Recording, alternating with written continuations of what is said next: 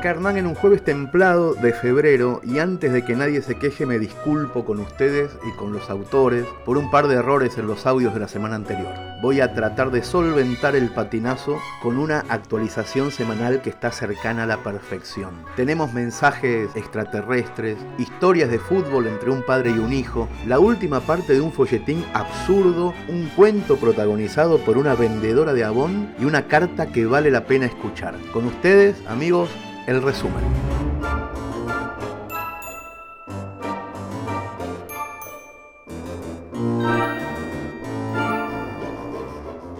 Como ya habrán leído en todas partes, se ha descubierto que desde hace un montón de tiempo el planeta Tierra recibe mensajes encriptados desde alguna parte del universo. Desde que se supo esta noticia, nuestro poeta Zambayoni empezó a catalogar las esperanzas y los miedos de cada mortal. Esta edición de Actualidad en Verso se llama La humanidad ha comenzado a recibir señales extraterrestres y es un compendio imperdible de ojalás que no se pueden perder.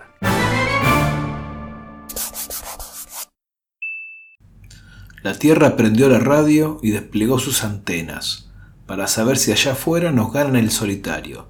De pronto lo literario chocó con la realidad, porque llegó una señal que determina el misterio y rompe la ley de medios en el silencio espacial. Ojalá sean pacifistas, desean los asesinos. Que no sean langostinos, piden los animalistas. Por favor, que Dios no exista, rezan los excomulgados. Ojalá no estén casados, sueñan las viudas de Tinder. Quien se entrega no se rinde, juran los analizados. La teoría pochoclera metió a todos en el baile. Si ahora mandan el tráiler, mañana la peli entera. Igual de cualquier manera tenemos que ser prudentes, porque ya hay alguna gente diciendo sin más cuidado que viene codificado porque es porno extraterrestre. Ojalá que sean blanquitos, esperan los más oscuros, que no vengan del futuro, imploran los modernitos. Más vale que sean poquitos, ansías las mayorías, que tengan buena energía, repiten los más tilingos, y exigen que no sean lindos los del club de la autoestima. Tal vez nos están contando que tendremos una cita, y como buena visita avisan que están llegando. O quizás están mandando desde el espacio exterior los numeritos de Lost o algo por el estilo. Por las dudas mi vecino ya dice que lo jugó. Ojalá que nos revienten, suplican los deprimidos. Ojalá que estén perdidos, susurran los presidentes. Ojalá no sean valientes, murmuran los pendencieros. Si vienen traigan dinero, gritan los materialistas. Y llaman los egoístas a todos de compañeros. Pegate a las siete mares y armate bien de paciencia, que total interferencia hoy suena en pianos y bares. El bromas volvió a señales, con un discurso vegano. Los parásitos dejaron la B corta en su maizal y se olvidó de batear, la B12 haciendo estragos. Ojalá que no nos toquen, ruegan los antivacunas. Ojalá que traigan frula, se rían mis amigotes. Seguro que son pavotes, confían los optimistas. Podrían ser comunistas, titula el Miami Herald. Y ojalá que no nos vean, dicen los cortos de vista.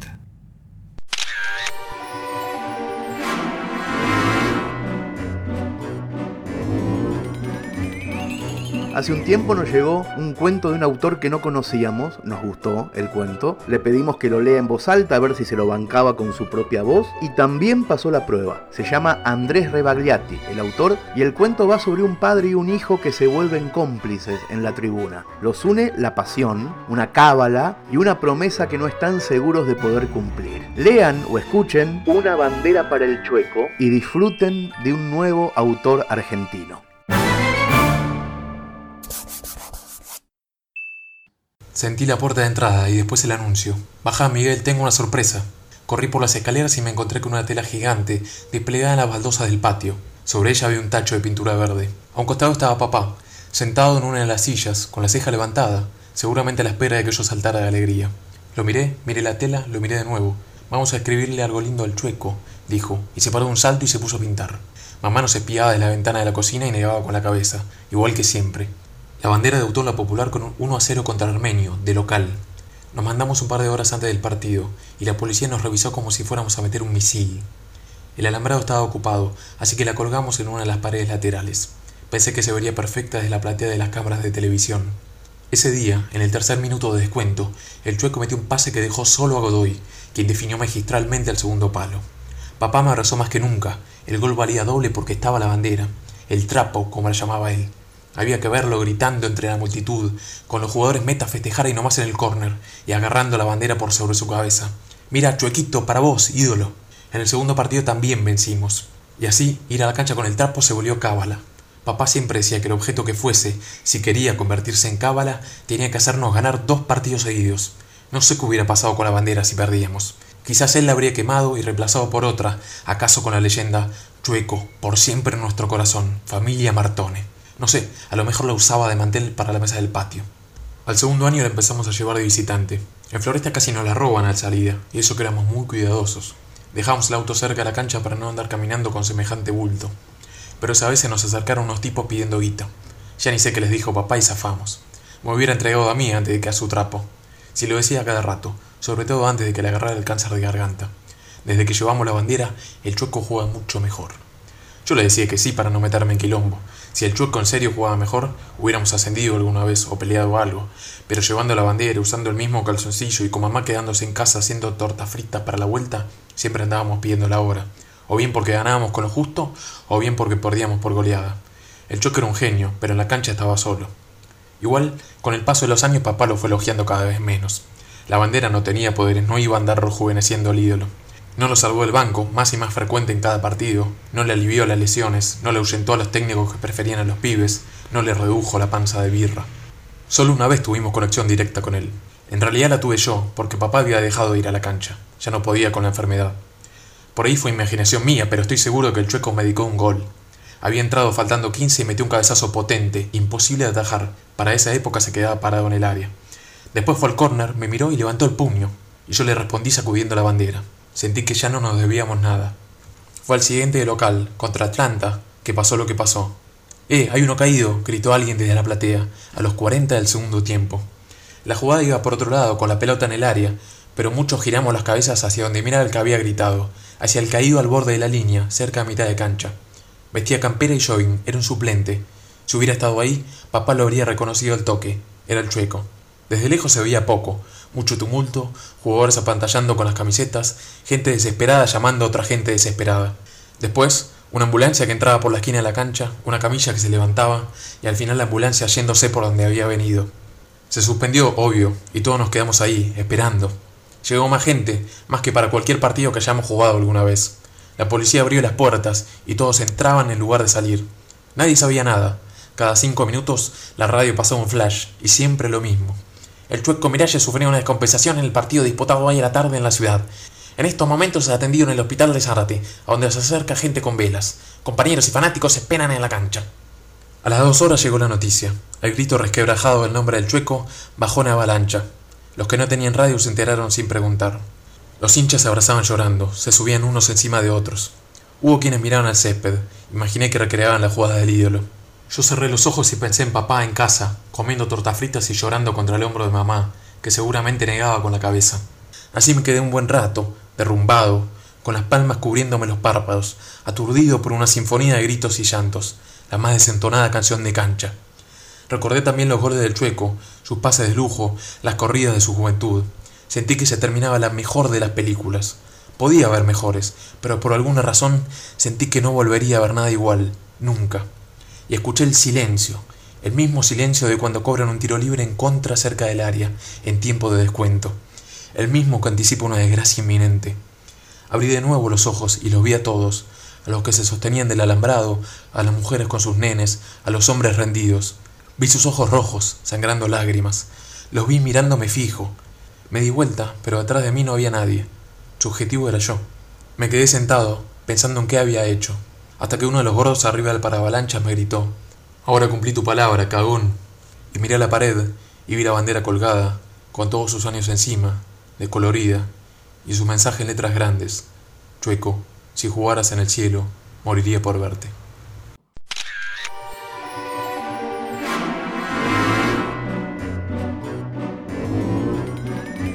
Ya nos quedó claro qué pasa cuando un escritor uruguayo y un ilustrador argentino se ponen de acuerdo para coquetear con la teletransportación. Es todo un sinsentido. Esta es la tercera y la última entrega del experimento que tiene a Ignacio Alcuri en el papel del uruguayo y a Gustavo Sala como el argentino. El diálogo se llama Un dibujante y un escritor se teletransportan al Amazonas y el final tiene tintes de superproducción.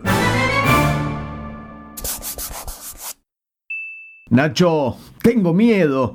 ¿Qué es este lugar húmedo, lleno de mosquitos, un calor insoportable y animales salvajes peligrosísimos? Mm, podría ser la entrepierna de mi abuela o la selva amazónica. Y como esto no huele tan mal, calculo que es la selva. Selva se llama tu abuela, ¿no? Se llamaba. Ahora está en un residencial y no la llamamos más. Lo importante es que llegamos al Amazonas, destino final de nuestra primera gran aventura. ¿Qué tenés ganas de hacer? ¿Hay cines acá? Todavía no vi el irlandés, la de Scorsese. Acá en este árbol hay un programa del cine.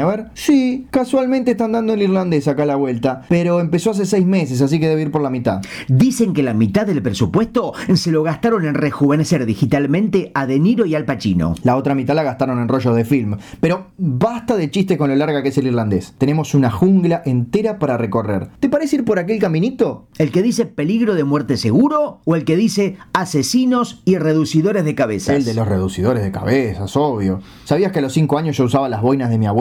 y en la murga tenía el gorro más grande de todos y eso que a uno lo apodaban el cabeza, necesito que algún salvaje me deje el cráneo de tamaño normal. No sé por qué ser cabezón está tan mal considerado. En la cabeza está el cerebro, que es el lugar donde almacenamos todo nuestro conocimiento. Cuanto más cabezón, más inteligente. Yo iría a un aumentador de cabezas. ¿Y si directamente nos intercambiamos las cabezas? Eso sería más sencillo. Pero luego deberíamos cambiar los cerebros, si no, yo me quedaría con tu cuerpo y ya estoy muy acostumbrado al mío. Estoy harto de tener toda la vida el mismo cuerpo.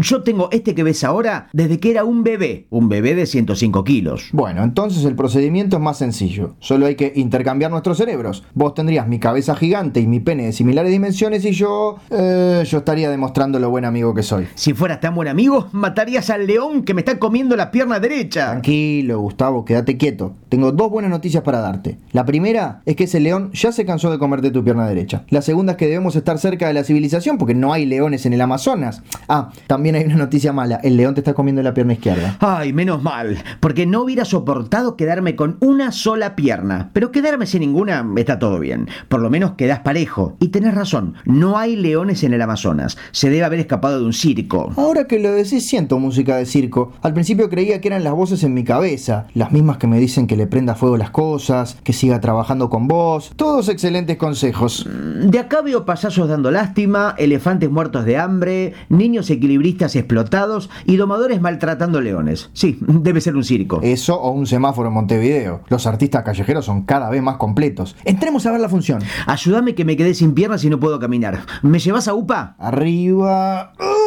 Bueno, suerte que la entrada del circo queda solamente a 30 centímetros del lugar en el que estoy parado. A ver el primer pasito. No, no puedo, vamos a tener que acampar acá. Dale, Nacho, no seas miserable. Haceme upa.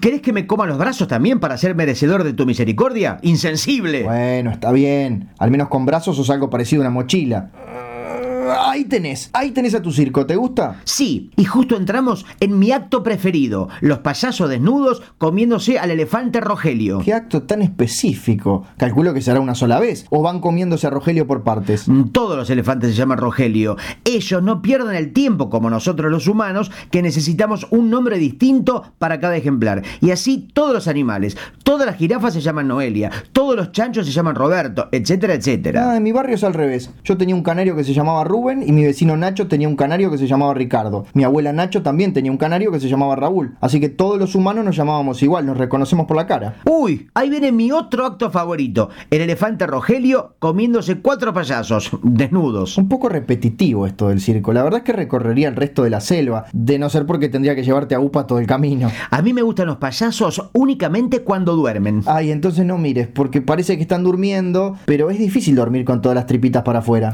No están dormidos, están muertos. Es exactamente lo que te acabo de decir. Uy, mirá, el león que me comí las piernas me las está devolviendo. Las mías y las de un montón de otra gente. ¿Qué hago con tantos pares de piernas? Bueno, podés ponértelas y convertirte en un cien pies humano, pero sin la parte de comer los excrementos de otras personas. O ponértelas, subirme a UPA y sacarme rápidamente de acá. Te haría upa con todo gusto, pero el león sorete me está comiendo los brazos, así que Lola. Hagamos así. Mientras vos te pones tus piernas y te pones dos piernas más en lugar de los brazos, yo voy a conseguir un vehículo para volver a casa. ¿Te parece? Dale, ya mismo me marchito la frente para volver. Listo, soborné al equilibrista y conseguí un helicóptero. Además es re silencioso, ¿eh? Ni se escucha el motor y eso que está prendido y al ladito nuestro. Subite, vamos. Ya me subí. ¿Sabes manejar helicópteros, no? Claro que no, pero por suerte en la selva no hay inspectores que pidan la libreta de conducir. Ah, qué lindo se ve todo desde acá arriba. Mira, allá estamos nosotros escribiendo un diálogo sobre dos tipos que se ven a sí mismos desde un helicóptero. Saludalos, saludos. Chau, chau. Chao, chao, la próxima vez sean más graciosos.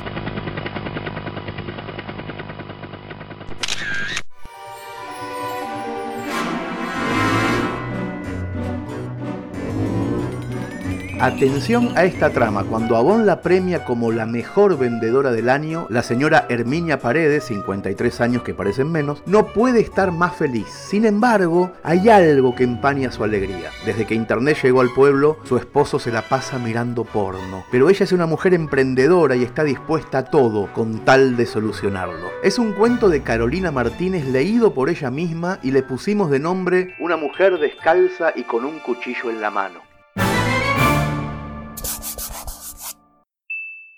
El plan era tirar la casa por la ventana. Cerrábamos un ciclo de ventas exitosas con las emprendedoras de Avon y la empresa ofreció una fiesta de fin de año. Yo había resuelto dejar atrás las amarguras de las últimas semanas y concentrarme a pleno en el festejo. Me puse mi vestido de lamé dorado, uno muy fino que también usé cuando egresó la nena. Vuelvo a nuestra fiesta. Estábamos todas preciosas, parecíamos salidas de una de esas películas norteamericanas que pasan en el cable los sábados. Usé el labial carmín 127 que me hacía juego con la billutería de perlas rojas y doradas.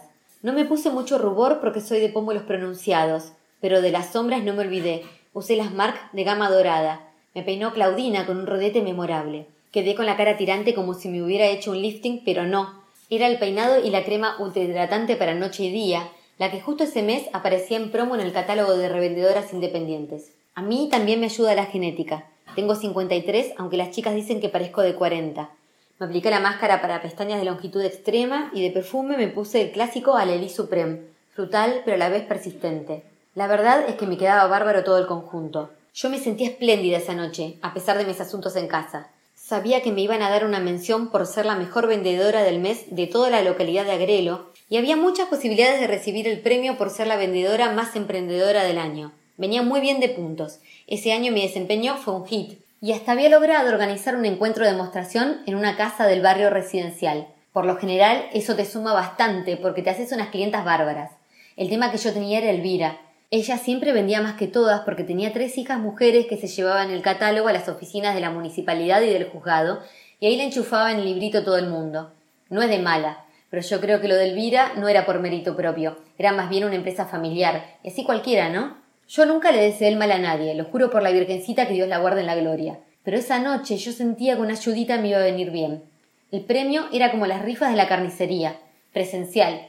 Si no ibas, no te daban nada. Y no es con mala intención, pero la noche anterior recé bastante para pedir que Elvira no fuera a la fiesta. Cuestión que se me dio. Una de las chicas contó en el grupo que a Elvira se le había hinchado el vientre, quizás por alguna indigestión, y que esa noche no iba a llegar al evento. La fiesta era fabulosa, me hacía acordar mi baile de egresados del colegio cuando me enganché con Carlos, que en aquella época era buen mozo y alegre, no como se puso después. Las chicas y yo estábamos muy entusiasmadas. Cuando entramos al salón nos pusieron unas coronitas doradas de plástico y unas bandas de reina que decían Tú haces todo más bello. Era un agasajo bien merecido por un año de tanto trabajo. El salón estaba decorado con globos de colores y los manteles estaban impecables.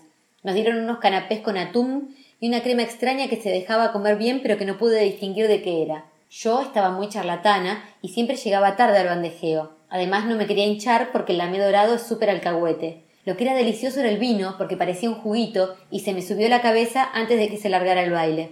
Si bien estaba en la etapa de tener calores, yo era una de las más jóvenes de la fiesta y esa noche estaba en mi salsa. Cuando el primo de mi amiga Mirta, que hacía de locutor, anunció por altoparlante que yo tenía que presentarme en el escenario, salté de la emoción abrazada a las chicas y rompí un taco. Como estaba pum para arriba y no pensaba ir rengueando hasta el escenario, rompí con la mano el otro taco así me emparejaba. Ahí descubrí lo importante que son los dos tacos para la estabilidad de una, más si tenés busto, cadera y glúteo bien puesto como yo.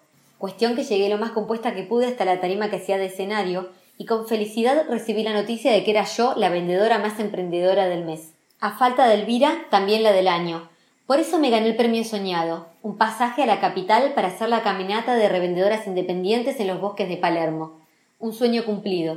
Me dieron un sobre simbólico, o sea vacío, y una remera fucsia talle L que decía Mujeres Sabón en movimiento. Mi espíritu estaba inflado, casi no entraba en mi cuerpo por tanto orgullo. Me hubiera gustado compartir la noticia con mi hija, pero ella ya se había ido del pueblo hacía como cinco años y venía poco a vernos a Carlos y a mí. Todas las chicas me abrazaron, pidieron brindar conmigo y el juguito cada vez era más suave.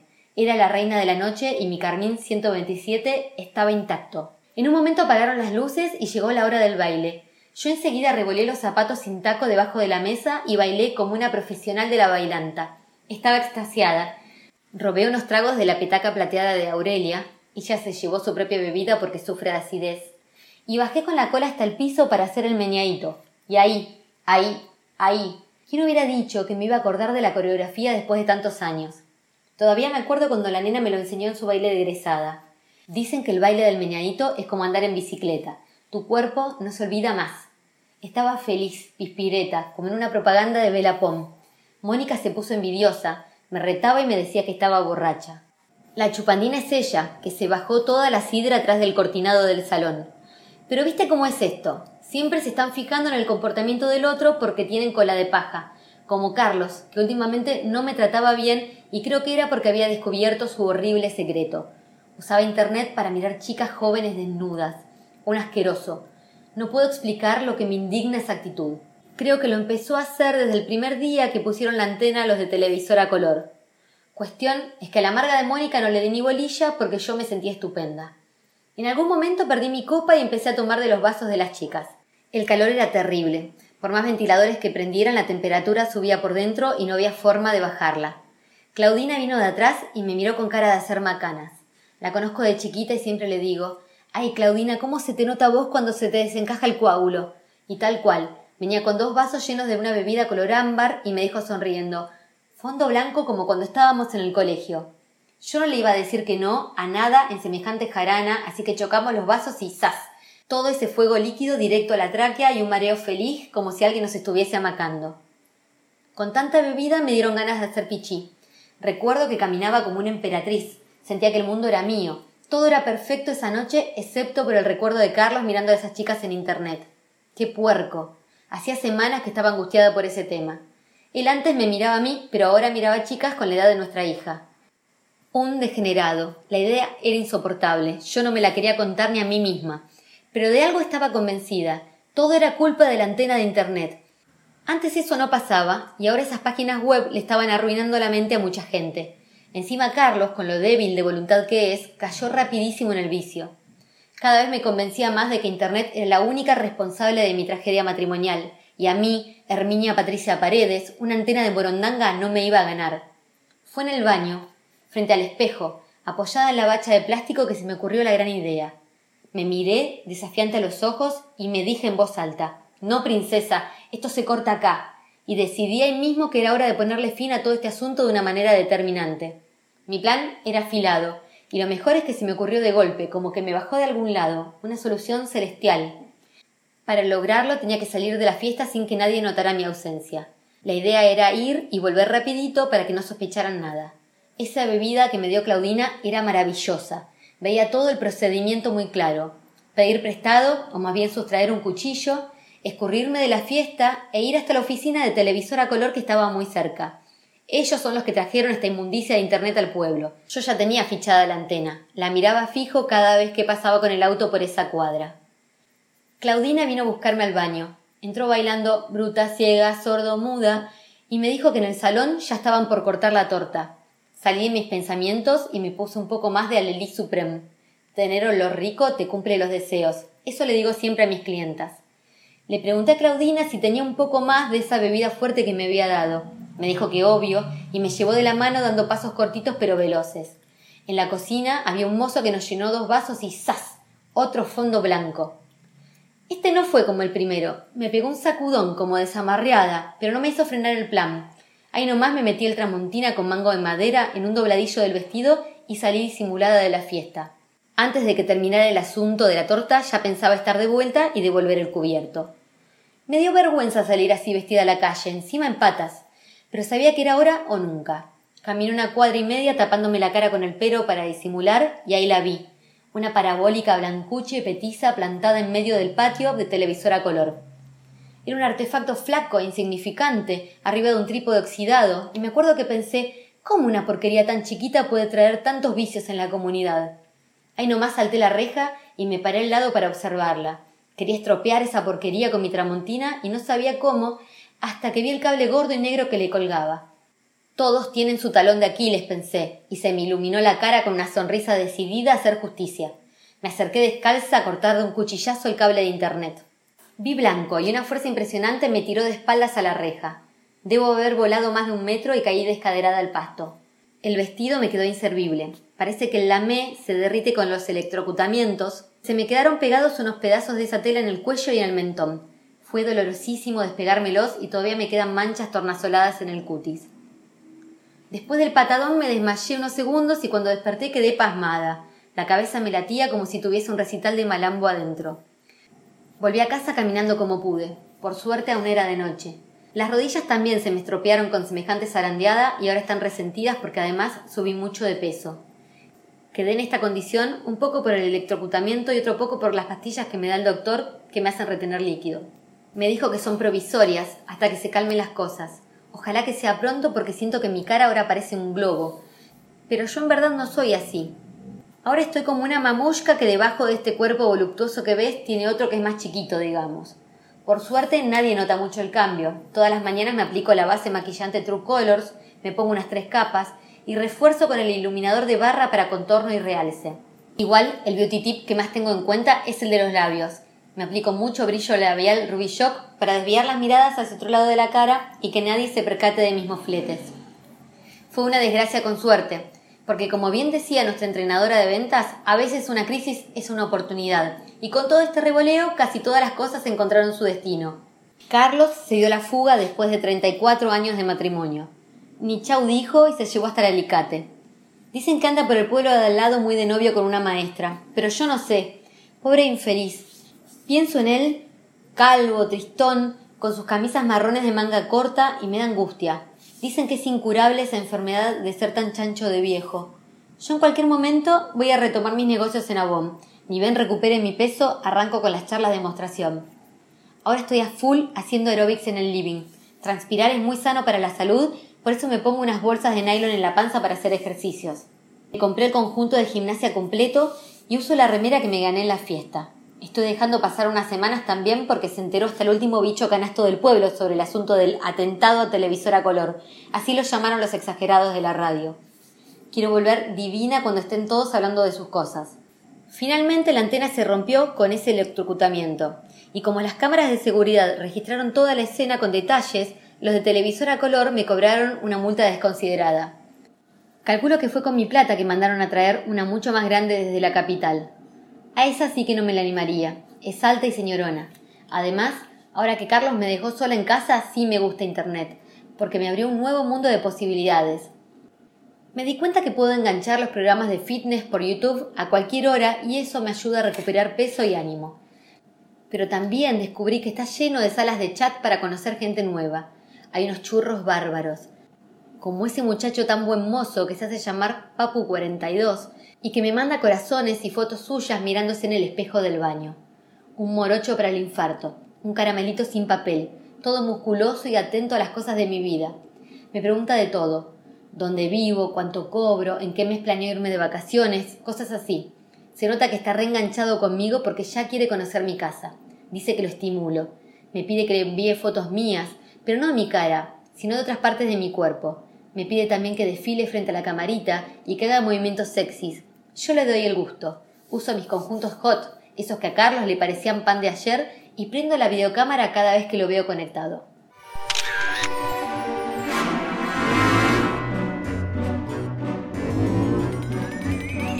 Y para terminar, una carta que ya publicamos en la prehistoria de Orsay Digital, pero que nunca habíamos subido al podcast, y ya es hora. Encontramos una carta en Facebook de Victoria Sequera, una inmigrante que vive en Argentina desde hace 8 años y que está un poco harta de algo que podemos llamar Argentine Planning, esa manía del argentino de explicarle a los venezolanos qué pasa en Venezuela. Escuchen carta de una venezolana harta a sus amigos argentinos y ya nunca más intentarán explicar a nadie la política exterior.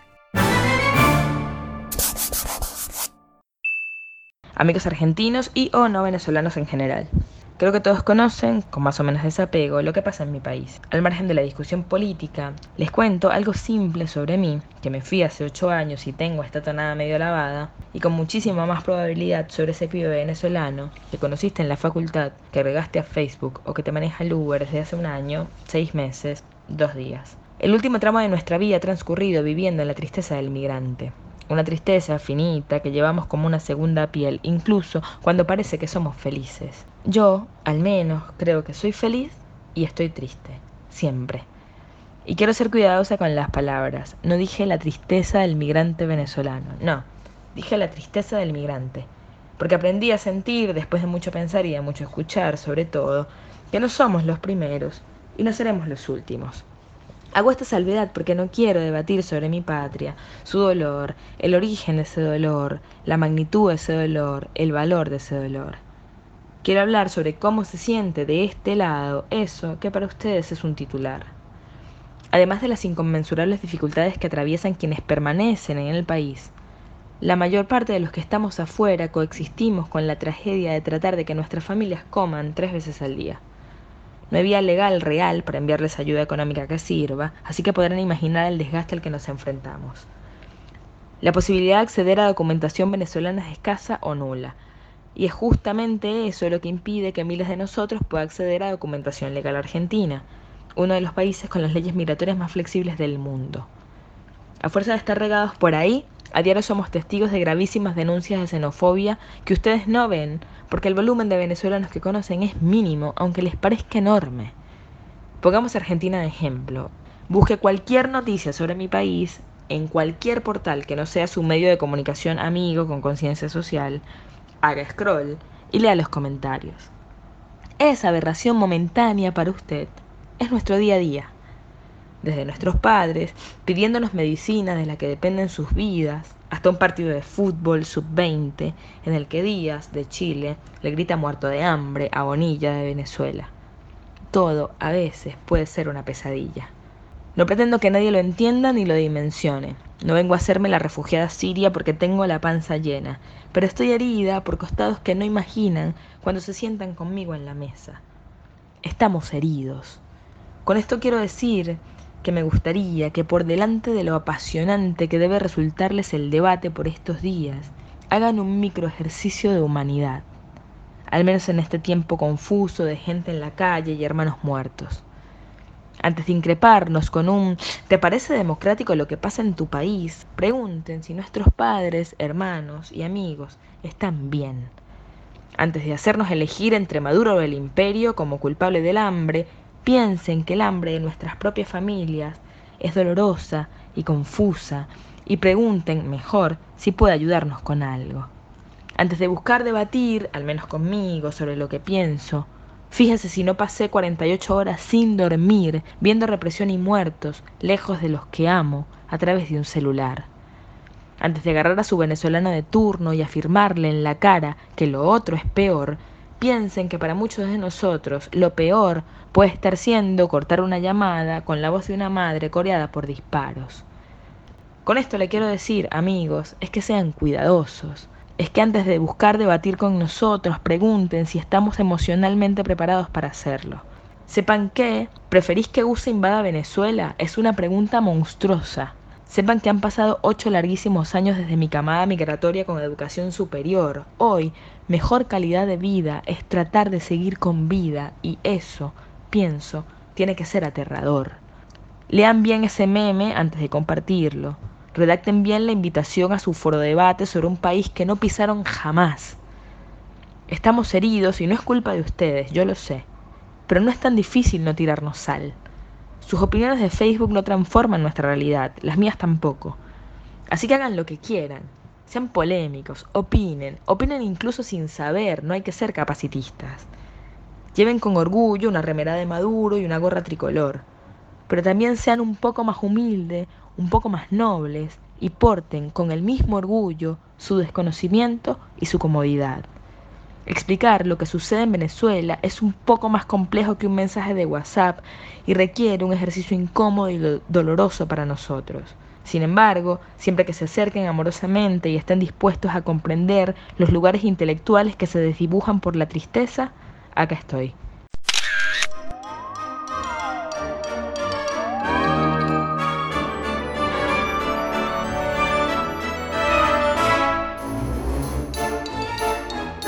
Queridos amigos, bienvenidos a Rosai y redoblo desde aquí la disculpa por los errores en el podcast anterior que están siendo subsanados. ¿A qué no saben quién tuvo la culpa de subir los audios incorrectos la semana pasada?